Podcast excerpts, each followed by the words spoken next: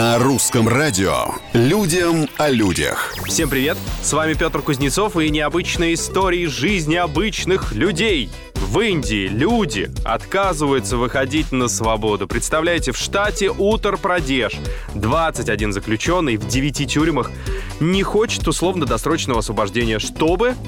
Как вы думаете, почему? Не заразиться на свободе коронавирусом, а он у них в стране сейчас бушует и продолжает бушевать. Они даже написали властям письма с соответствующей просьбой, в которых говорится, что в тюрьмах регулярно проводят медицинские осмотры.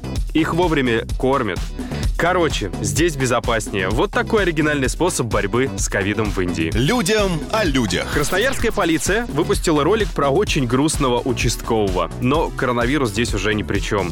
Ролик так и называется «Участковый в лесу. Точка. Самое грустное видео. Смотреть до конца».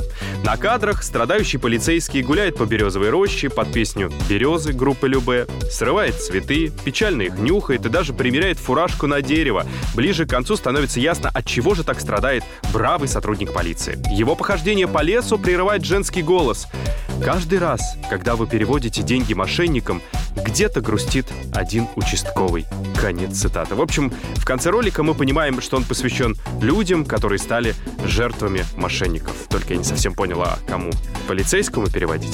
На сегодня все. Совсем скоро новые истории и новые герои. Пока.